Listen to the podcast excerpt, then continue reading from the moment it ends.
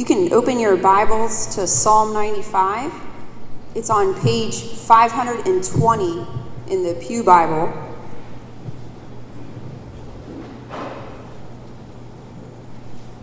And I'm going to be reading both Psalm 95 and Psalm 96.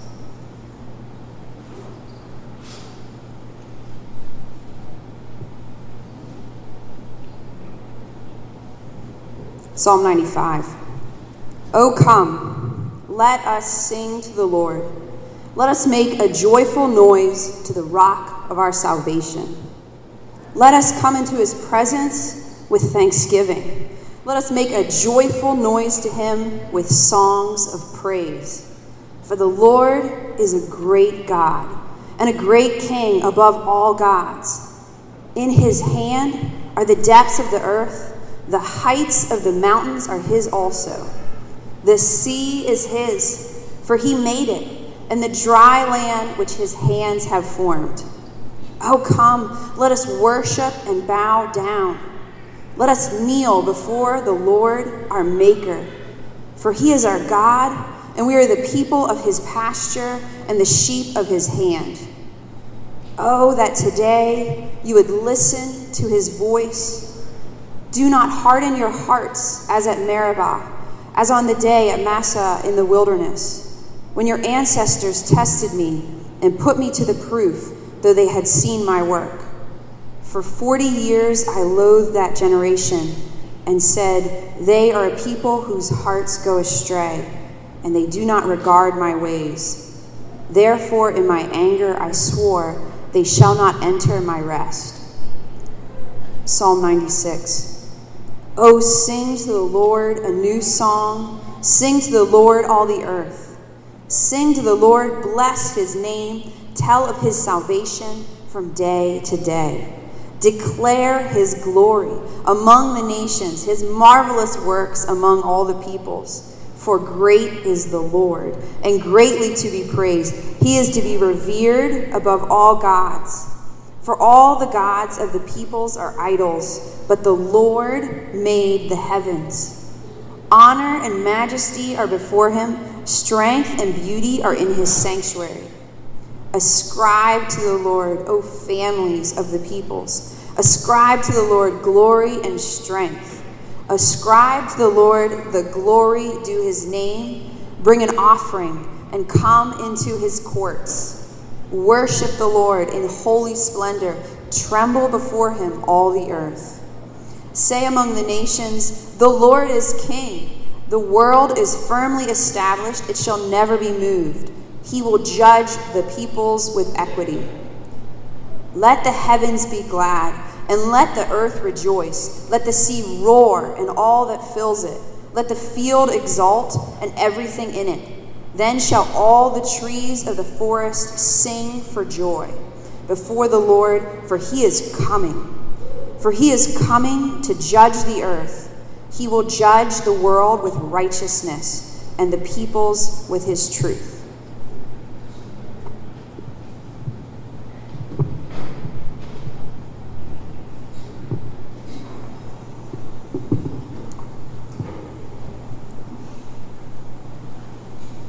God's grace and peace be with us all as we open now His Word. Pray with me if you would, please. Father, would you please come? Pour out your mercy, pour out your truth. Fill our hearts, O Lord, with truth and songs of salvation and blessing and joy. Receive our worship as we hear your voice. In Jesus' name, amen. Amen.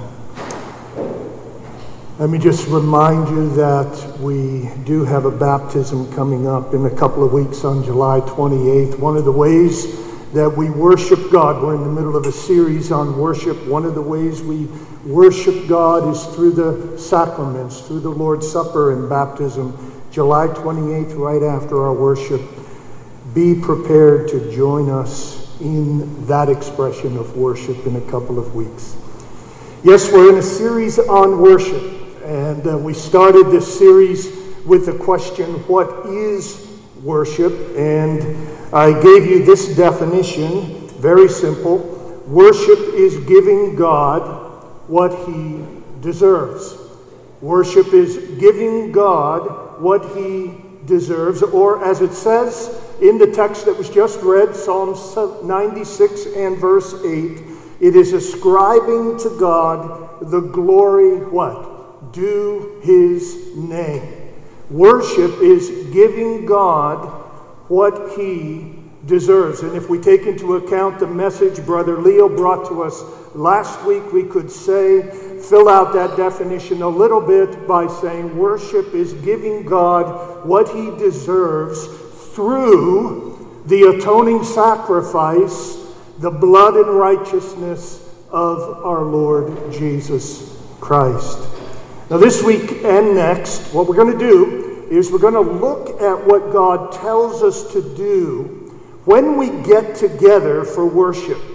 These next two messages are about, from Psalm 95 and 96, are about how to worship God when we're gathered together. Uh, after those, these couple of messages, Rick is going to preach on the centrality of preaching in congregational worship. Uh, then I'm going to do a message on the place of lament and confession in congregational worship. Then Alex will be doing a message on the role of the Holy Spirit and spiritual gifts in worship. And then Leo is going to conclude the series with a message on God's vision for gospel driven, cross centered, multicultural worship. And that will close out this series uh, at that time. So today I want to start by noticing when I said earlier and a couple of weeks ago that worship is giving God what he deserves, I did not say worship is giving God what he needs.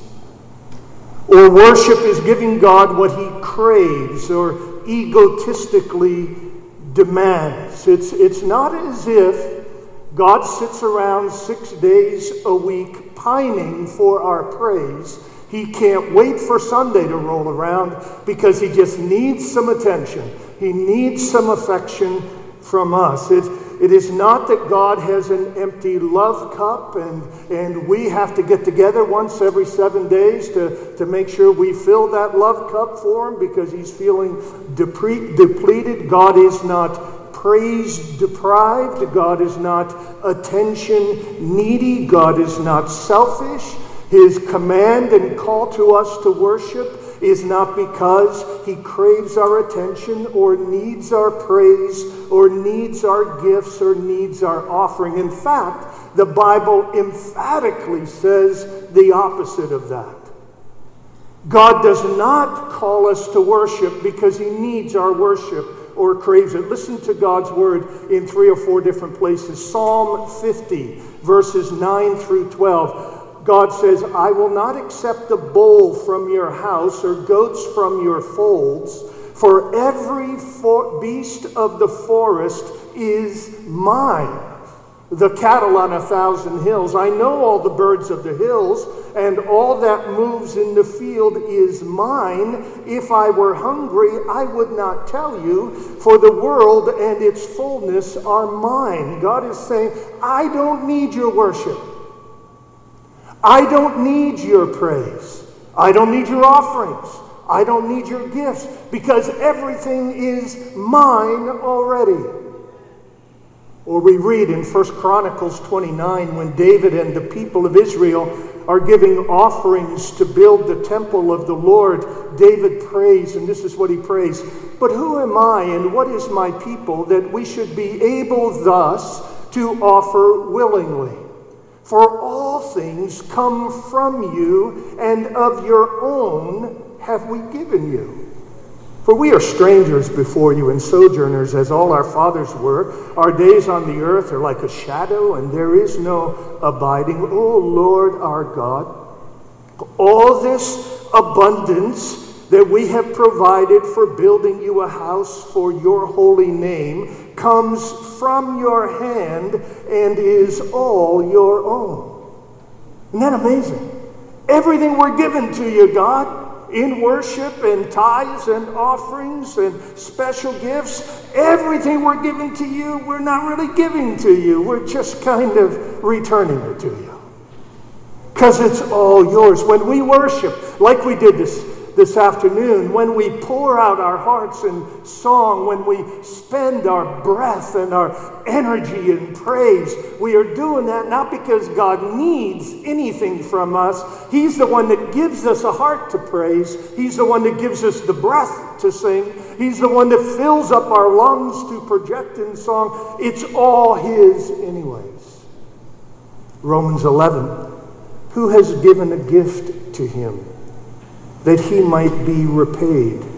For from him and through him and to him are all things. To him be glory forever. Amen.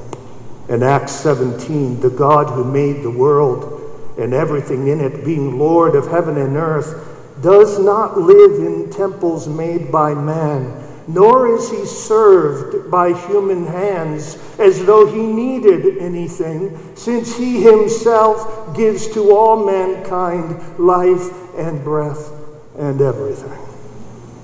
The call to worship, folks, is not an ego trip by God, nor is it a craving of a, of a needy heart. God doesn't need us. Why do I, why do I emphasize that as we move into this message today. I do so because there are people who look at the God of the Bible and see his commands to be worshiped and obeyed and served, and they conclude that he must be some kind of cosmic egomaniac, that, that he somehow or other is, is, is needy and, and greedy for praise. No, folks, that is not why God calls us to worship. Do you ever wonder why, if God if God was already had everything he needed before he even made us, why he made us?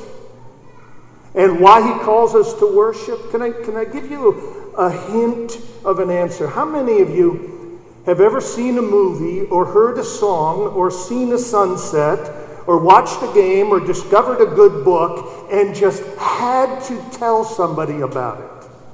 Anybody? Yeah. Virtually everybody in this room.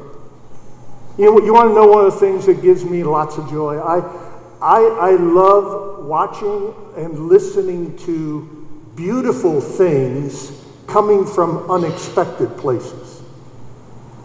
Uh, Galen and I really enjoy watching America's Got Talent. Uh, now we have to turn it off sometimes because, well, there's, they go places we don't want to go. But we love the show especially when somebody stands on the stage who honestly you just would not expect beauty from or skill from when somebody who's been disadvantaged or bullied or has faced cancer or has faced some other trauma in life and they stand and you're not quite sure what to expect and you're holding your breath and then all of a sudden out of their mouth comes forth beauty in song or in dance. It is it is just a, a glorious thing to watch. But you know what's even better than seeing it? It's telling somebody about it and if you really get the chance, show somebody it and share the joy with them.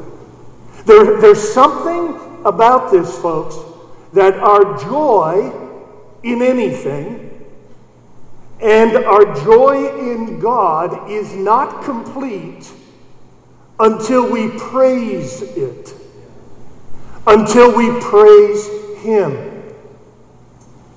C.S. Lewis, I don't agree with everything that C.S. Lewis wrote or thought, but he got a lot of things right, and he got this right. Listen to this. He writes, I think we delight to praise what we enjoy because the praise not merely expresses but completes the enjoyment. It is its appointed consummation. It is not out of mere compliment that lovers keep on telling one another how beautiful they are. The delight is incomplete until it is expressed. It is frustrating to have discovered a new author and not to be able to tell anyone how good he is. To come suddenly at the turn of the road upon some mountain valley of unexpected grandeur, and then to have to keep silent because the people with you care for it no more than for a tin can in the ditch. To hear a good joke and find no one to share it with.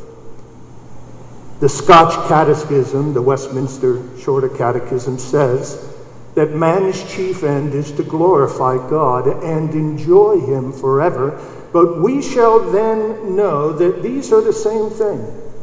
Fully to enjoy is to glorify. In commanding us to glorify Him, God is inviting us to enjoy Him. Folks, the call to worship, the command to worship is not selfishly motivated by God. It is God's way of saying to us, complete your joy by praising me for who I am.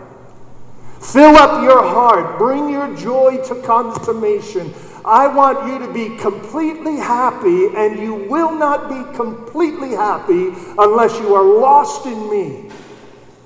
And unless you are celebrating and rejoicing in me. So, the question for us is how do we maximize our joy in worship? How, how do we worship God in such a way that we give Him what He deserves, and in giving Him what He deserves, fill our hearts with joy and a complete sense of satisfaction? Our text, Psalm 95 and 96, give us several answers to those questions that we're going to look at this week and next. And we'll get as far today as we can and then finish up next week. Worship, the kind of worship that gives God what he deserves and the kind of worship that will maximize our joy, is worship through several different activities. So let's begin. Number one, and I want to encourage you to, to take notes here and write these down and the text so that you can review this and pray over this and prepare your hearts each week as you come to worship. Number one, worship through gathering. Worship through gathering. Notice verses 1 and 2 of Psalm 95.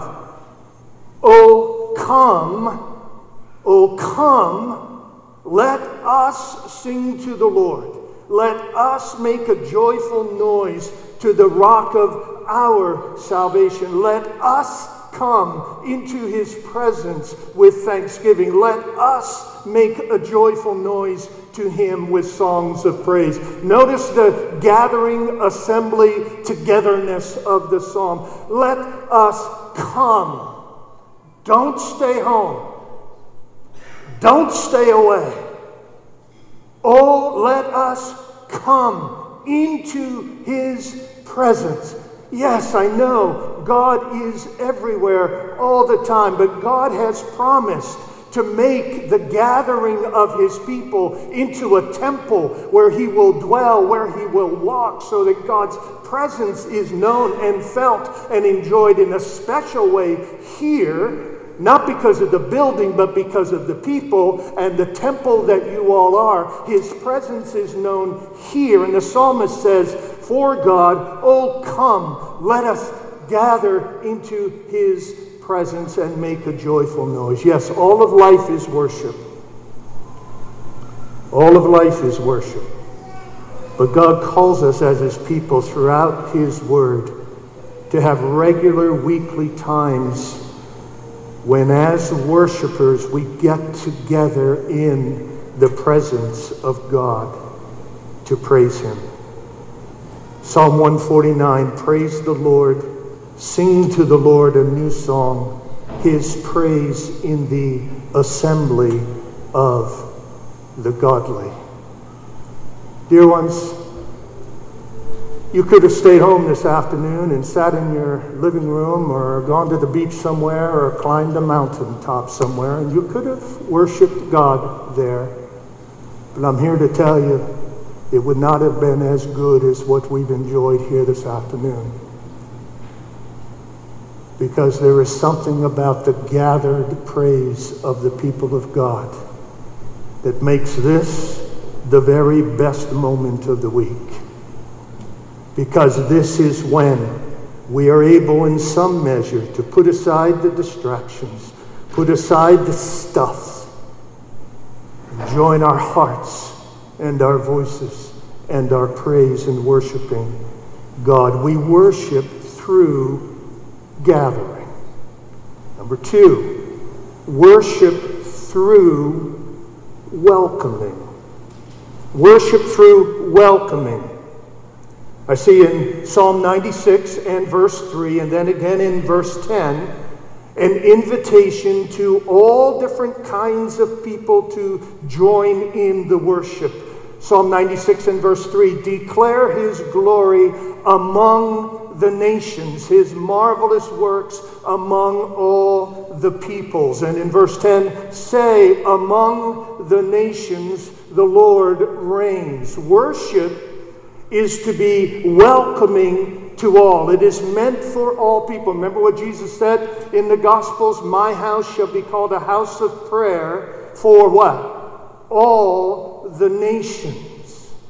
We, we are called to be a welcoming people.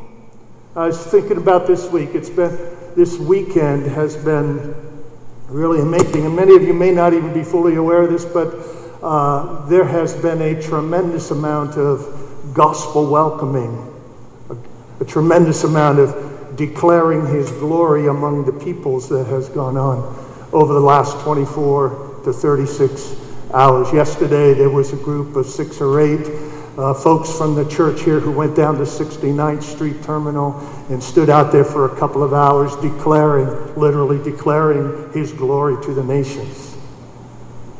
At the same time, there were at least a dozen of our folks that were at a picnic in the community where there were several dozen unbelievers present. Walking among them and talking with them and making connections for the gospel. And I know this week there have been ministries in various contexts. I uh, and I just this morning had the privilege of visiting a Muslim woman, woman in uh, Upper Darby and just ministering to her. And then a little bit after that, she went and had coffee with a woman from Guyana. And uh, this, is, this is declaring his glory to the nations. And if we had the time, I know we could have dozens of, of reports like that.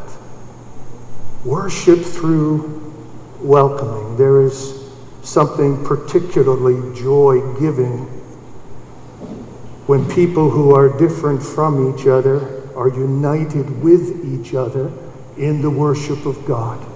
Each and every one of us is made in the image of God, and so when we all get together, we are this magnificent composite portrayal of who God is and what God is like, and together with all our different styles and looks and sounds and cultures and backgrounds, we join voices and it becomes this, this wonderfully harmonious, delightful choir of praise.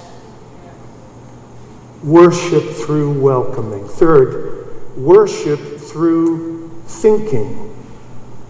Worship through thinking. The worship of Psalm 95 and 96 is a thinking worship. I want you to follow this. It is a reasoning worship. Look at verse 2 of Psalm 95. Let us come into his presence with thanksgiving. Let us make a joyful noise to him with songs of praise. For, for, what does that introduce?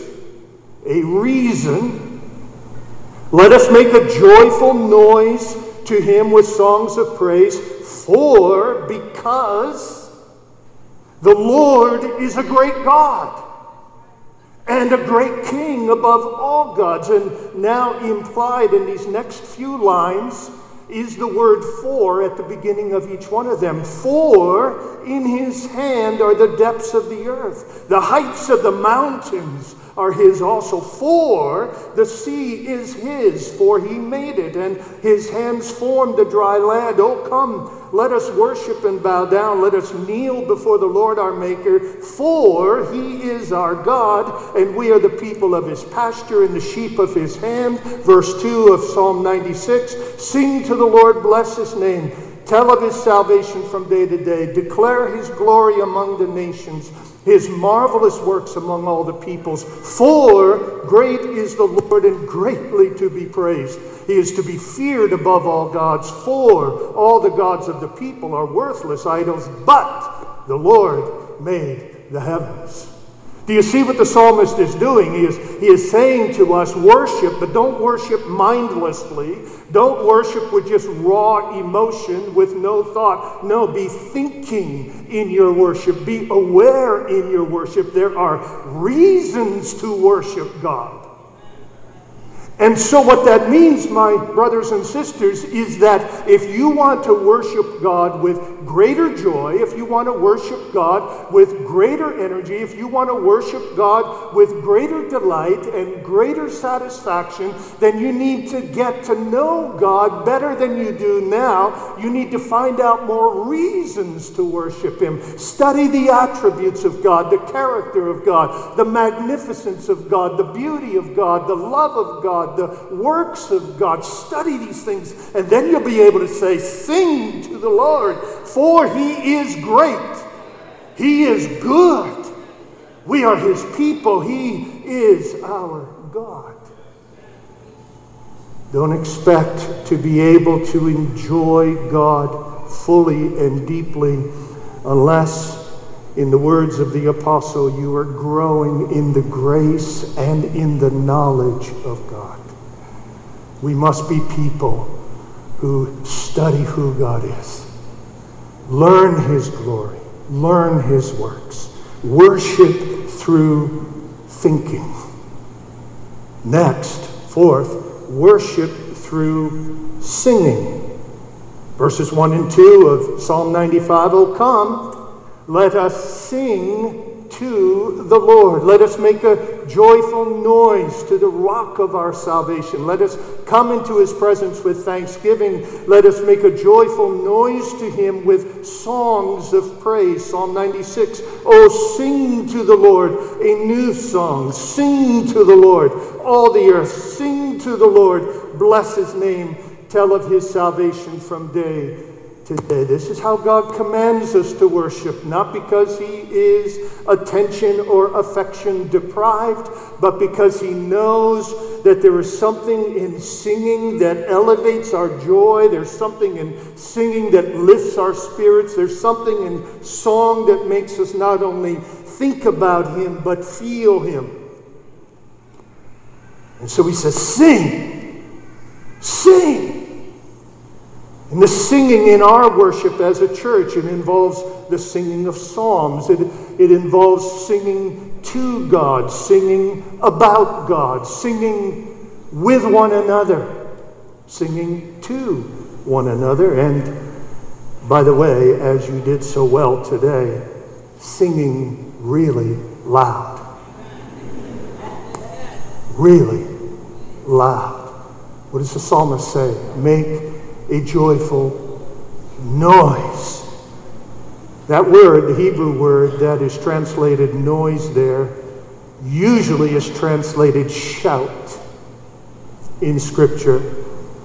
And it speaks of a loud and triumphant shout. There you go.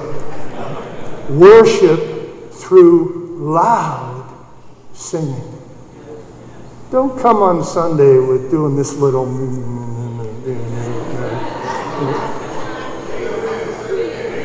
Doesn't go, folks. That's, that's not Psalm 95 and 96. Belt it out. Give it everything you've got. Go home exhausted. Go home exhausted because you have worshiped and loved the Lord your God with all your strength. Give it all to God. That is the kind of worship that fills our hearts with joy. It glorifies Him because He is worthy of our shouting praise, and it satisfies us, it fills us with joy. Worship through loud singing. And then next, worship through feeling. Worship through feeling. For those who know much about us, we, we are a church that are, is committed to sound theology. We, we are reformed in our theology. That means we have a big view of God. We believe that He is sovereign and He's on the throne and He's in control and He is worthy of our awe and our worship. And, and we are to understand who He is. We're to worship God with our minds and with our thinking. Typically, people who are reformed like that are very suspicious about feelings. They're the ones who say we need to worship God with our minds, and we should, but we should also worship God with our hearts, with our feelings, with our emotions. Notice how it's expressed here in Psalm 95 and 96. Psalm 95 and verses 1 and 2. Come, let us sing to the Lord. Let us make a joyful noise to the rock of our salvation. Let us come into his presence with thanksgiving. Let us make a joyful noise to him with songs of praise. There should be joyful exuberance in the presence of God. Now, this is not to say, brothers and sisters, that we ought never to be sad in worship. In fact, in a couple of weeks, I'm going to devote a whole message to what the Bible teaches about lament and sorrow in worship. And in fact, it is almost the biblical norm as you go through the Gospels that real congregational worship very, very often begins with lament and tears that leads into joy. You know, typically in contemporary worship, we talk about praise and worship, right? Okay, it's praise and worship time. Probably more b- biblical would be lament and worship time. We are living in a broken world. We are living in a desperately corrupt world, a desperately broken world. There are things that happen to us and around us every day of our lives which at some point or another should make us weep and make us weep together. We are not some kind of naive, naive triumphalist who, who just say everything's good. No, no, it's not all good. A lot of it's really messed up. And if we don't ever cry, it's because we're in denial. We need to cry together. We'll hear about that. But with that said, we never give God fully what he deserves. We never give him what he deserves more profoundly than when we rejoice in him. Dr. Piper loves to say, God is most glorified in us when we are most satisfied in Him. And it's true. God never gets more glory from us than we when we have all our satisfaction and our joy in Him. When we're able to say, For to me to live is Christ. When we're able to say, Who do I have in heaven but you, O Lord? Who on earth beside you? My flesh and my heart may fail, but you, you, you are my portion. You are my portion. We're with Habakkuk, though the olive fail and the stalls are empty and the job is lost, I will rejoice in the Lord. We never glorify him more than when we are satisfied in him. There should be a joyful exuberance that marks our worship, but might I add, there should also be a humble reverence that marks our worship. Look at Psalm 96 and verse 9. Psalm 96 and verse 9 Worship the Lord in the splendor of holiness. Tremble before him, all the earth. Tremble before him. What is this combination? This combination of exuberance and reverence, rejoicing and trembling. Well, that's what happens when you meet God. In the words of C.S. Lewis again regarding Aslan the lion, right? He is not safe, but he is good. God is not safe. Trifle with him, mock him, and realize, be not deceived, God is not mocked. He is not safe, but he is good. Not to be trifled with. But once you bow your knee before him, once you put your faith in him, once you commit your life to him, you discover that he is goodness itself. And your heart and your life will be marked by these feelings, these emotions, these affections of joyful exuberance and humble reverence. May God stir them in us all. Next, we should worship through celebrating. We should worship through celebrating, and specifically, I have in mind celebrating God's salvation, God's deliverance. Psalm 95 and verse 1 Oh, come, let us sing to the Lord. Let us make a joyful noise, noise to the rock of our, say it, salvation. Psalm 96 and verse 2 Sing to the Lord, bless his name, tell of his salvation from day to day. The ancient Hebrews, as they, as they heard that word, they would have immediately thought of the great delivering, redeeming act of salvation that was part of their history. They would have thought back to the Exodus, where God delivered them from oppression and tyranny. That was the great deliverance of the people of Israel. And then from that point on, time after time after time, God delivered his people from various enemies. And the psalmist is saying to us that when we gather together, we need to celebrate the salvation acts of God. He is our Savior, Redeemer. We sing hallelujah, the Lamb has overcome. We sing hallelujah, the Lamb has overcome. My friends, have you experienced, have you experienced the greatest possible salvation that any human being can ever experience? Do you know what it is to be saved from your sin? Do you know what it is to be saved from the penalty and punishment that your sin deserves? If you have faith in Jesus Christ, if you believe that He died on the cross in your place to take the punishment for all your sins, if you believe that, the Bible says if you believe in your heart, you will be saved. You will have salvation. Are you saved? If you have salvation, you will make a joyful noise to the rock of your salvation.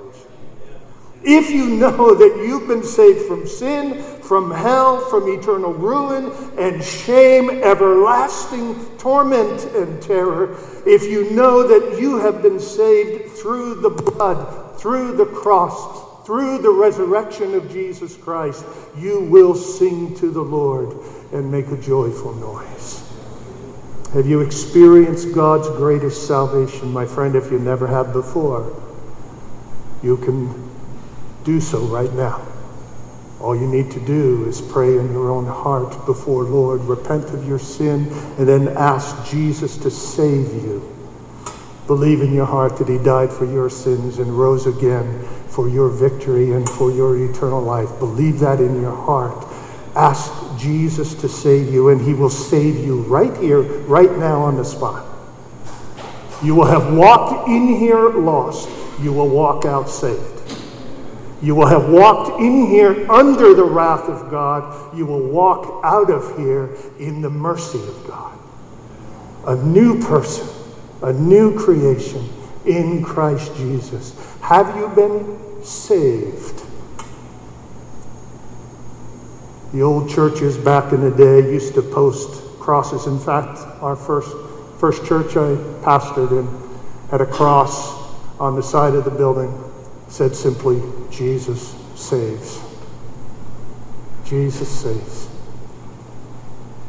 Nowadays, churches don't post that very much, but why not? I'm not sure. Because he saves. Great is the Lord. Bless his name. Tell of his salvation. Celebrate his salvation from day to day. And it's not just the great salvation of from hell and judgment. It's the everyday salvations of our lives. It's, it's the small deliverances, right? I wonder how many times God delivered each of us this past week. I wonder how many dangers, how many toils, how many snares that He made us avoid. I wonder how many killer germs floated by that He didn't let us breathe in. Wonder how many mercies He delivered to us. I wonder.